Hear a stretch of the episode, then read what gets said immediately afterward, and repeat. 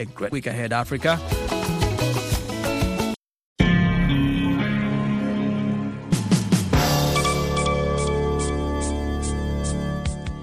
Hivi sasa ni saa saba kamili mchana kwa saa za hapa Washington DC. Hii ni idhaa ya Kiswahili ya Sauti ya Amerika, VOA. Hizi ni habari za dunia zinasoma kwako nami Mkamiti Kibayasi. Mwaka mmoja kabla ya uchaguzi ujao wa rais, wa Demokrat na watetezi wa haki za utoaji mimba walishinda katika uchaguzi kwenye majimbo kadhaa ya Marekani jana Jumanne. Wapiga kura katika jimbo la Ohio waliidhinisha marekebisho ya katiba yanayohakikisha upatikanaji wa fursa za utoaji mimba na aina nyingine za huduma za afya ya uzazi. Hatua hiyo inafuatia uamuzi wa mahakama ya juu ya Marekani mwaka jana wa kubadilisha uamuzi wa Roe versus Wade wa mwaka 1972 ambao ulikuwa umelinda haki za utoaji mimba. Ohio ilikuwa moja ya majimbo kadhaa ambako marufuku ya utoaji mimba ilianza kutekelezwa ikiwa ni matokeo ya uamuzi wa mahakama. Kabla ya Ohio, wapiga kura katika majimbo mengine pamoja na California, Kansas, Kentucky, Michigan, Montana na Vermont walipitisha juhudi za kulinda fursa ya utoaji mimba kufuatia uamuzi wa mahakama ya juu hapo mwaka jana. Jeshi la Israel limesema Jumatano limemuua mwanachama wa juu wa Hamas ambaye alikuwa anahusika na utengenezaji wa silaha wakati majeshi ya Israel yalipofanya mashambulizi ya anga na uvamizi wa ardhini huko Gaza, wakililenga kundi la wanamgambo. Wakati majeshi ya Israel yakifanya operesheni zao huko Gaza City, kulingana na waziri wa ulinzi wa nchi hiyo, raia zaidi ya Wapalestina wanakimbia upande wa kaskazini mwa Gaza kuelekea sehemu za kusini mwa eneo hilo. Ofisi ya Umoja wa Mataifa ya uratibu masuala ya kibinadamu inakadiria kwamba watu elfu kumi na watano walikimbia siku ya Jumanne, mara tatu ya watu waliofanya hivyo siku moja kabla. Umoja wa Mataifa umeonya kuwa msongamano mkubwa kusini mwa Gaza katika makazi utashindwa kuwahifadhi watu wapya wanaowasili. Kiasi cha theluthi mbili ya wakazi wa Gaza milioni mbili nukta tatu hawana makazi kulingana na Umoja wa Mataifa, na kwamba wanakabiliwa na hali mbaya sana ya usafi wa mazingira, ukosefu wa maji pamoja na mafuta. Unaendelea kusikiliza habari za dunia kutoka idhaa ya Kiswahili ya Sauti ya Amerika, VOA, inayotangaza kutoka hapa Washington DC.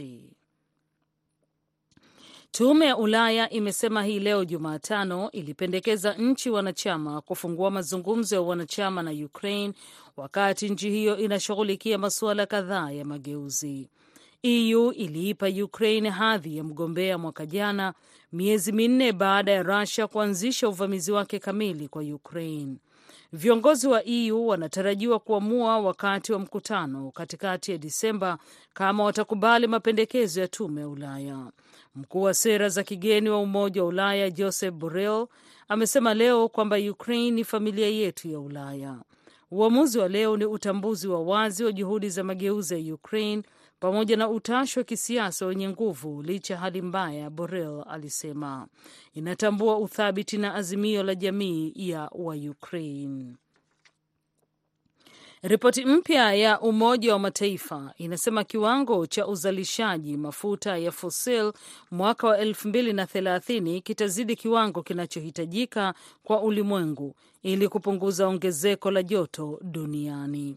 Utafiti uliofanywa na shirika la mazingira la Umoja wa Mataifa linasema kwamba mataifa ishirini yanayozalisha mafuta ya fosil duniani yanaelekea kuzalisha asilimia mia moja na kumi zaidi ya mafuta gesi pamoja na makaa ya mawe mwaka elfu mbili na thelathini kuliko kiwango kinachoendana na kupunguza joto duniani hadi nyuzi joto moja nukta tano Celsius ikishikilia joto la kimataifa kwa ongezeko la digrii 1.5 ikilinganishwa na viwango vya kabla ya viwanda, ilikuwa lengo kuu la mkataba wa hali ya hewa wa kimataifa uliosainiwa huko Paris mwaka 2015.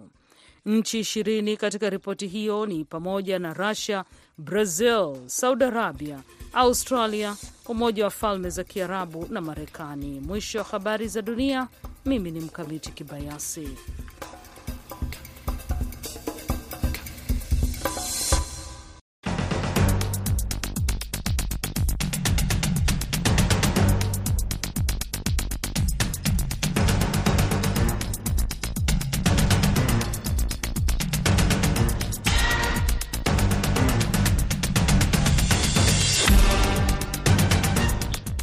Undani.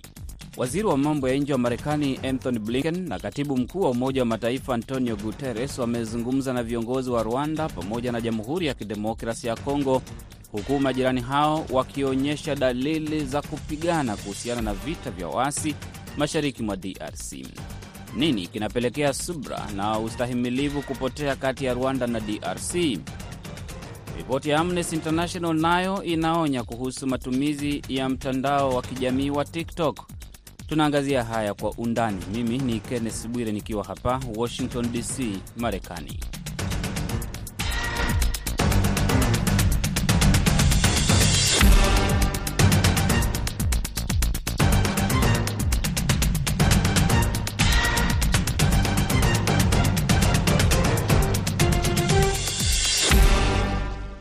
Katibu mkuu wa Umoja wa Mataifa Antonio Guterres amezungumza kwa njia ya simu na rais wa Rwanda Paul Kagame kuhusu uhasama na uwezekano wa vita kati ya Rwanda na jirani wake Jamhuri ya Kidemokrasia ya Kongo. Taarifa fupi kutoka kwa ofisi ya rais wa Rwanda iliyochapishwa kwenye mtandao wa X imesema kwamba Kagame amesema kwamba suluhu la mgogoro ulio mashariki mwa DRC sio la kijeshi bali la kisiasa. Mazungumzo kati ya Guterres na Kagame yanajiri siku moja baada ya simu ya waziri wa mambo ya nje wa Marekani Anthony Blinken kwa Paul Kagame na Felix Tshisekedi wa Jamhuri ya Kidemokrasi ya Kongo kuhusu mapigano mashariki mwa DRC. Mazungumzo hayo pia yanajiri saa chache baada ya kundi la waasi la M23 linalodaiwa kufadhiliwa na Rwanda kudai kwamba limeshikilia sehemu kadhaa ambazo zilikuwa chini ya jeshi la Jumuiya ya Afrika Mashariki baada ya mapigano makali. Kundi la M23 pia lilidai kwamba lilikuwa limewakamata wanajeshi wa Burundi waliokuwa wamevalia sare za jeshi la DRC na kushirikiana na jeshi la DRC kuwashambulia kinyume na makubaliano ya amani ya Luanda na Nairobi. Kuna ripoti kwamba Rwanda na DRC zimeweka wanajeshi wake mpakani tayari kwa mapigano. Je, Rwanda na DRC zimekosa kusikilizana kabisa kwa njia ya diplomasia na tayari sasa kwa mapigano ya moja kwa moja? Nixon Katembo ni msomi na mchambuzi wa siasa za maziwa makuu, raia wa DRC anayeishi Johannesburg, Afrika Kusini. Kuna mgogoro kati ya Jamhuri ya Kidemokrasia ya Kongo na Rwanda uh, kupitia uh, vikosi vya waasi wa M23 uh, ambao wanaungwa mkono na jeshi la Rwanda, na hii si kwa mjibu wangu mie kwa, bali ripoti mbalimbali za Umoja wa Mataifa kwamba majeshi ya Rwanda yako kule Jamhuri ya Kidemokrasia ya Kongo.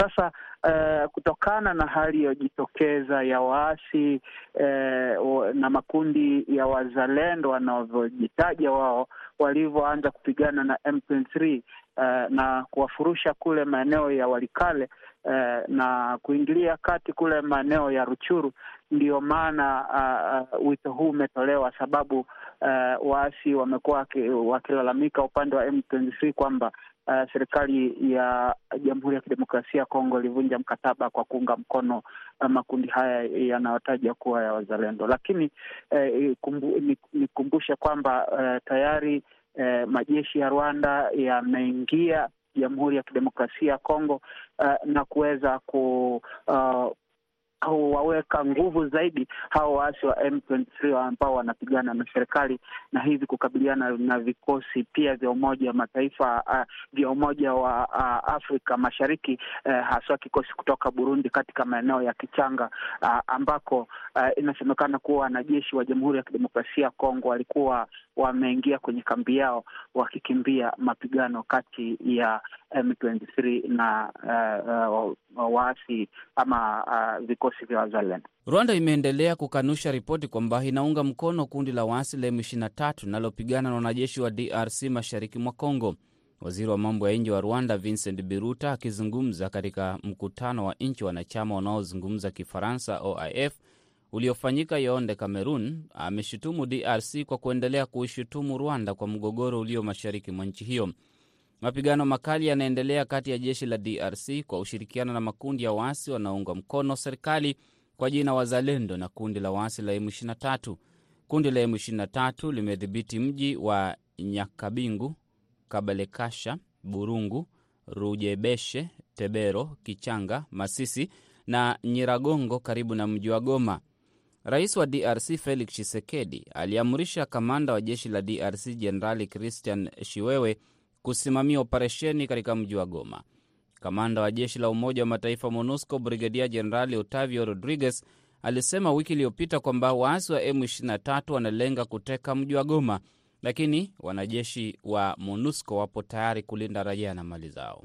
Tayari hawa wapo vitani na hakuna haja ya kuficha kwamba kuna majeshi ya Rwanda kule Kongo na upande mwingine wa Kongo kwamba Kongo naye na imerundika majeshi yake eh, maeneo ya mashariki kwa ajili ya kukabiliana na uasi huu. Sasa eh, kinachoendelea kwa sasa ni kuangalia iwapo vita hivi vitaelekea wapi, lakini eh, kama anavyosema kwa Kiswahili kwamba tembo wawili wakipigana nyasi ndio huumia.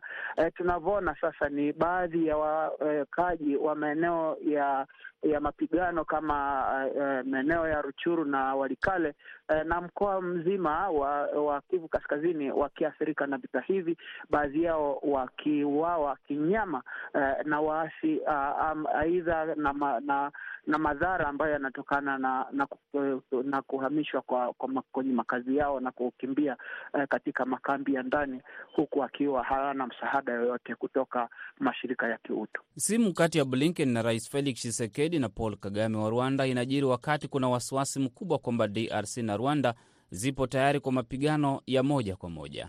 Na Vendo wa Moto ni mchambuzi wa siasa za Afrika Mashariki, yupo Kampala, Uganda. Wenzetu waliopendelea kusema wataweza kwenda kuwasaidia, nafikiri nao wakaenda kwa utalii na hakuna lolote linalotokea. Hatuwezi kusema genge moja la waasi inaweza kushinda nchi hizi zote za jumuiya ya mashariki na majeshi yetu yote, na haiwezi kushinda Antony Blinken, hata ingawa inaweza kushinda sisi watu wanaotoka hapa Afrika Mashariki. Ni Antony Blinken amuite, awaite Kisekedi kwa mara ya mwisho amuite Paul Kagame kwa chumba kimoja na waulize macho kwa macho, Paul Kagame akikana kabisa kwamba yeye hana usaidizi wowote anaoutoa kwa M23. Umoja wa Mataifa nao uwepo, kwa sababu wao ndio walituhakikishia kwamba wanaye ripoti kamili na wakasema ripoti za Umoja wa Mataifa ni za haki kabisa, watuhakikishie kama kweli walifanya kosa. Paul Kagame hana mkono wowote na M23, na sisi nchi yote, dunia yote tukubali kwamba sasa nao wa Amerika wachukue nguvu zao kama vile walivyochukua juzi kuzichukua upande wa Gaza na wachukue nguvu zao zote wakidete Kongo kama vile walivyozichukua kule upande wa Ukraine. Tuone kama M23 itawashinda na hata kumaliza mwezi moja. Rwanda na DRC zimekuwa zikiimarisha ulinzi kwenye mpaka kati yao. DRC imetuma wanajeshi wake kati ya elfu arobaini waliopokea mafunzo hivi karibuni kwenye mpaka huo kulinda usalama. Mapigano ya hivi sasa yamepelekea kukoseshwa makao kwa zaidi ya watu elfu mia tatu. Nam, hamna fikra mpya hayo, wakati ambapo MONUSCO umekuwepo kwa muda mrefu, miaka takriban ishirini na tano sasa, uh, huko mashariki mwa Jamhuri ya Kidemokrasia ya Kongo. Sasa hili silo jambo jipya kwa wao kushirikiana. Kumbuka, uh, kukiwa na nia ya kisiasa kuweza kupambana na uasi huu, uasi huu utaweza kumalizika. Nikumbusha kwamba chini ya kikosi maalum ambacho kilichoongozwa na Afrika Kusini pamoja na jeshi la Tanzania na wale wa kutoka Malawi FIB waliweza kumaliza uasi wa M23 wa kwanza mnako mwaka elfu mbili kumi na tatu wakishirikiana na jeshi la Jamhuri ya Kidemokrasia ya Kongo likiongozwa na Kanali eh, hayati Mamadu Ndala. Sasa eh, imekuwaje wakamaliza vita hivyo, lakini vita hivi vya sasa wakashindwa kumaliza? Ni kwamba kuna tu ulegevu upande zote hasa na upande wa MONUSCO ambao wanahisi kwamba eh, uh, kuwepo kwao ni kwa uh, huko Jamhuri ya Kidemokrasia ya Kongo ni mwendelezo tu wa kutaka nchi hii kubwa zaidi na yenye rasilimali zaidi kusalia katika hali ya sintofahamu na hivi kuendelea kunyonya mali yake eh, na mashirika makubwa makubwa makampuni kutoka nchi za magharibi. Nakamilisha sehemu ya kwanza ya Kwa Undani. Sehemu ya pili ni baada ya muda mfupi ujao. Hii ni Sauti ya Amerika, VOA.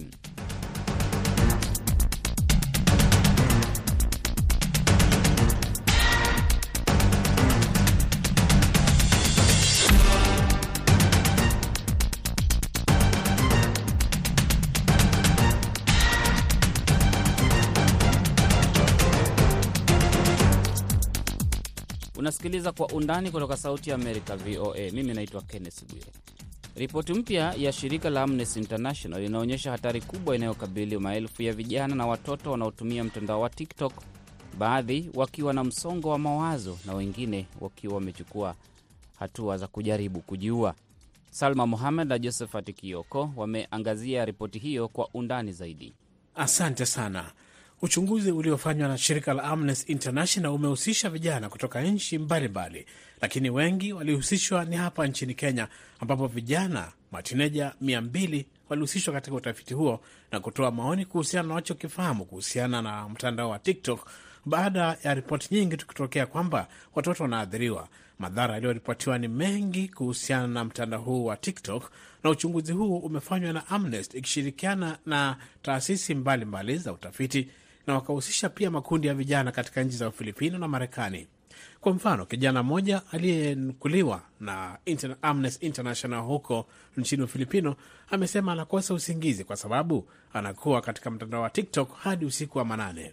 Kijana mwingine kwa jina Francis nchini Kenya naye akasema ameathirika kimasomo, na wengine walihusishwa ni kwamba badala ya kutumia muda mwingi wakisoma wanajikuta katika video wanazozitazama katika mtandao wa TikTok. Ni kwa nini utafiti huu umefanywa? Utasikia mengi kutoka kwa wataalamu wanaozungumza na VOA hapa kuhusiana na uchunguzi huu. Matokeo ya uchunguzi huo wa kiufundi wa pamoja na mshirika wake taasisi ya uwazi ya Algorithmic katika mkutano wa kitaifa kuhusu uraia na uchunguzi wa shirika la Amnesty International yanaonyesha jinsi watoto na vijana wanaotazama maudhui yanayohusiana na afya ya akili kwenye ukurasa wa For You wa TikTok walivyo katika hatari ya kuvutiwa kwa haraka na maudhui yanayoweza kudhuru na kusababisha msongo wa mawazo. Mawazo hayo ikiwa ni pamoja na video zinazozua hisia za kuhimiza mawazo ya huzuni yanayochangia fikra za kujidhuru na kujiua. Matokeo hayo yanafichua athari za uraibu wa matumizi ya TikTok kuwa ya ujanja na ya kiulevi ambayo yameundwa kuweka watumiaji kushiriki kwa muda mrefu iwezekanavyo. Pia unafichua watoto na vijana walio na changamoto za afya ya akili zilizokuwepo awali kuwa katika hatari kubwa za kupata madhara. Na kwa maana hiyo tunazungumza na msimamizi wa masuala ya haki za kimitandao katika shirika la Amnesty International hapa Kenya, Victor Ndede, na kwanza tunaanza kumuuliza ni kwa nini Amnesty International imeamua kufanya utafiti huu. Amnesty International imechapisha uchunguzi huu kwa maana kuwa tume, kwa muda tumekuwa tukiona ile madhara ambayo teknolojia na sana haswa mitandao ya kijamii uh, yako nayo kwa watu wote ambao wako katika jamii. Ukiangalia wale ambao wanaathirika zaidi ni watoto na wale wachanga, kwa sababu wale wana, wanajiunga na hizi uh, mitandao ya kijamii bila kuelewa ni nini uh, haswa inatendeka pale kwenye mitandao ya kijamii na madhara yake ni yepi, na ikatubidi sisi kama uh, shirika la Amnesty International kuchunguza na kufanya utafiti ili tuweze kuelewa ni hizi mitandao ya kijamii na teknolojia za kisasa zinadhuru vipi wale watoto haswa watoto na wale watu wachanga katika jamii yetu ambao hawawezi kuwa wako na ile ujuzi wa kuelewa haswa ni nini wamejiingiza ndani. Mitandao iko mingi tu na inaendelea ikichipuka kila wakati kulingana na vile teknolojia inavyoenda ikistawi. Kwa nini TikTok ndio kwa sasa inaangaziwa? TikTok ina, inaangaziwa kwa sababu hii ndio mitandao ya kijamii ambayo imekita mizizi hapa nchini Kenya na kote duniani, kwa sababu ya ile mfumo wao wa kutumia kanda za video ambazo hazihitaji kazi nyingi kutengeneza na ziko na ile urahisi wa kuelewa ile ile message ambayo mtu anajaribu kuweka. Na ukiangalia hapa nchini Kenya, wakati ambapo utafiti huu ulikuwa unafanywa, ilibainika kuwa ni TikTok ambayo inaongoza katika matumizi kwa wale vijana na watoto hapa nchini Kenya. Kwa hiyo maana ndio tukazingatia TikTok, na kwa vile pia tutaweza kuelewa kwamba TikTok ni mtandao ya kijamii mpya ukilinganisha na yale mengine, na ndio imeshika mizizi kabisa. Hiyo ndio ilifanya tukazingatia TikTok uh, kwa kina. Hili jukwaa la For You limeangaziwa sana kwa kina katika ripoti hii. Ni vipi linaathiri vijana na watoto? Um, hii jukwaa la For You inaathiri watoto na vijana kwa sababu zile kanda za video ambazo mtu yoyote ambaye anapitia page yake ya For You ama hiyo kurasa ya For You ukitumia mtandao ya TikTok haitengenezwi na zile hisia zako ama maoni yako ama chaguo lako. Inatengenezwa kulingana na ile system ama ile ile ile algorithimu imeamua ikupatie wewe uone, na jambo kuu hapo ni kuwa um, mara nyingi ukiangalia hiyo For You page imekuwa ni kama imetengenezwa design ya kupatia watu ile addiction. Wanapata uraibu wa kitu fulani bila au kujua ni nini wameingia ndani, na hawaelewi ni kwa nini wako hapo. Na tukifanya utafiti huu tulielewa kwa watu wengi wachanga hawaelewi ni, ni kwa nini wamekwama kwa hiyo page, kwa sababu imedesainiwa kukuwa addictive kwa wale vijana na watoto bila kuelewa madhara yake ni gani. So the page inafanya ile addiction ikuwe kwa level kubwa sana pasi kuzingatia uh, zile hosia na, na hisia za wale ambao wanatumia uh, TikTok. Hawana ile uhuru wa kuchagua ni nini haswa anaweza kuona kwa For You page yangu. Wanapata ila, yale ambayo kompyuta ama ile algorithimu imeamua iwapatie. Kwa hivyo ukisema kwamba hii For You iko na huo mfumo ambayo hiyo yeye ndio anachagua kipi ambacho atakuletea wewe pale ukiingia katika hiyo kurasa. Je, sasa kwa nini iwe kwamba kuna utofauti wa mtoto ambaye yuko Kenya akiingia katika kurasa ya For You na yule mtoto ambaye yuko Ulaya? Tofauti ziko wapi hapa? Tofauti kubwa ni kuwa ukiangalia wale ambao wako Ulaya, sheria ya huko, ukiangalia ile sheria ya, kulinda data na ile ya kutoa huduma za data ama ile Digital Services Act ya Europe inakataza ama ina, inazuia kampuni za za mitandao ya kijamii kutarget uh, watoto na na young people from, from advertisement. Unajua kile ambacho inatendeka hapa ni kwa sababu hizi kampuni zinatengeneza pesa yao nyingi kupitia mfumo wa wa advertisement, na kwa hivyo hapa Afrika na mahali pengine nchini duniani, ile ambayo watu wengi hupenda kusema global south, wako na different policy ambayo ina, inatumika upande huu wa dunia ambayo inakubali hizi kampuni kufanya ile direct marketing, na kwa hiyo maana wanafanya hii For You page ikuwe very addictive, kwa sababu ile wakati mtu anatumia kuscroll hiyo page ama kuscroll akiwa kwenye app,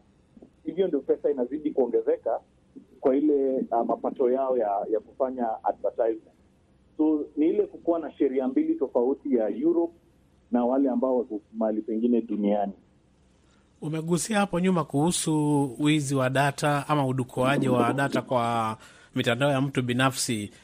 Endapo hii data ya watoto na vijana matineja itazidi kuibwa ama kudukuliwa na wenye hii mitandao, kutakuwa na madhara ama hasara gani? Hapa nchini Kenya tuna sheria ya kulinda taarifa binafsi ama ile tunaita Data Protection Act, na inasema kuwa yule ambaye ana process ama ana, ana, ana, ana ama ana, anafanya chochote kile na data ya yule ambaye atakuwa ni mtoto lazima apate idhini ya mzazi ama yule legal guardian. So ukipata hapa Kenya ni vigumu sana tubainishe ama tuseme kuwa hizi kampuni zimepata ile consent kutoka ama ile ile ile mzazi ameitikia wafanye jambo fulani. La muhimu kujua ni kuwa data ya watoto iko na iko na ile protection ya kisheria ile ya kusema kuwa data ya mtoto hawezi tumia bila consent ya mzazi.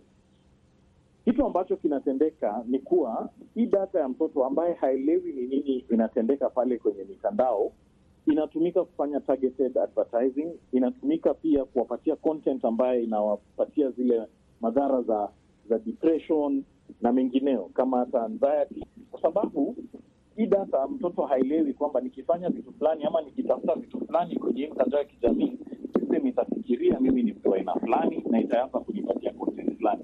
Mtafiti mkuu wa Amnesty International Lisa Ditma amesema kila nchi akikisha kwamba inaweka sheria mwafaka Kama mataifa mengine yataweka hizi sheria na mataifa mengine yasiweke, sikutakuwa na tofauti kubwa kwamba mtu anaweza tumia TikTok hata kama nchi yake imeweka sheria?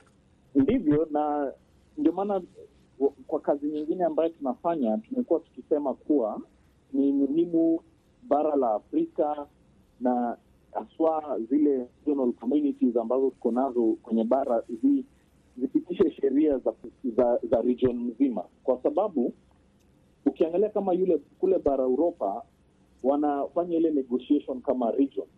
So ukiangalia kama ile sheria ya GDPR ambayo iko iko Europe imefanya legislation ama ni sheria ambayo inakava nchi ishirini na saba za European Union.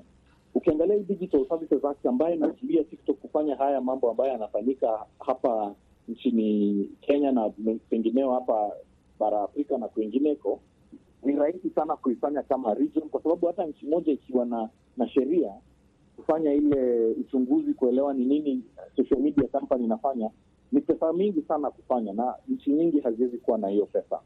Hiyo ina maana kuwa ni sawa, data italindwa, kutakuwa na sheria ya kulinda data, but teknolojia zinaweza tengenezwa ambazo zinadhuru watu bila ile accountability. So ndio maana tunasema kuna nguvu kwa kufanya sheria ambalo ni la kanda la Afrika ama jumuia ya Afrika Mashariki, sababu inatupatia ile nguvu ya kunegotiate na hizi social media companies, kwa sababu wana budget kubwa na wana na, na, wako na power kubwa kuliko nchi nyingi. Wewe kama mtaalamu wa maswala haya ya mitandao, labda kuna watoto wazazi pia wako pale, wana wana wasiwasi kwa sababu ya madhara haya ambayo yanaendelea kila siku kutokea, maanake athari za kutoa msukumo wa kujidhuru na pia kujitoa uhai. Jambo la kwanza ni, ni TikTok na kampuni zingine zote za, za mitandao ya kijamii ya, lazima yaelewe kuwa ni haki ya kila mtoto na kila kila mtu kwa ujumla kuwa na teknolojia ambayo iko na ile usalama wa kutumia, haitadhuru afya yako. Si vizuri mtu atengeneze teknolojia ambayo anajua vizuri inadhuru watu, na ni jukumu la TikTok kuhakikisha kuwa inaheshimu haki za watoto, na si kule Europe peke yake, hadi hapa Afrika na hapa Kenya, kwa sababu hawa ndio wale users ambao wanatumia hizi mitandao kila siku. Hiyo ndio jambo la kwanza. Jambo la pili ni TikTok lazima isimamishe ile tunaita ku ile for you page. Kitu ambacho wanafaa kufanya ni kubali kuwa watumizi wa hizi mitandao ya kijamii ama TikTok waweze kuchagua ni nini ama ni yapi ni yepi ambayo wanataka kuona kwenye mitandao yao, isikuwe ni system inakuchagulia. Wapewe ile option ya kuchagua ni nini mimi nataka kuona. Kama mimi ni mtu napenda riadha, nataka naweza patiwa option nichague riadha. Kama ni mtu anapenda kupika, vitu kama hiyo, kwa sababu ukifanya ile kupersonalize bila idhini ya mtu, sana sana system itapatia mtu the wrong thing, na hiyo ndio inaleta hii madhara yote, kwa sababu mtu ako exposed ile content ambayo ya vipi na hajui anapaswa kufanya nini hiyo content. Lazima wapatie watu option ya kukubali na kuingia kwa hizo hizo personalization na unapatiwa hiyo option. So community guidelines haiwezi kuwa jibu la kusema kuwa tuko na community guidelines, kwa hivyo madhara ambayo watu wanapitia hawafai kupitia. Hiyo si kweli. Kitu ambacho kinapaswa kufanyika ni kuwa TikTok izingatie ile haki za wananchi na haki za wale uh, users wao ambao wengi wao ni wadogo na watoto wetu hapa, na iwape option ya kuingia kwa haya mambo na option ya kutoka. Victor Ndede ni meneja wa haki za kimitandao kutoka shirika la Amnesty International. Tunawashukuru sana, tunawarudisha kwa wenzetu wote. Shukran Salma Muhammad na Josphat Kioko. Tunakamilisha kwa undani. Mwelekezi wa kipindi amekuwa Fiona Wamai. Jina langu ni Kenneth Bwira. Asante msikilizaji kwa muda wako kusikiliza Sauti ya Amerika, VOA. Basi nakutakia usiku mtulivu.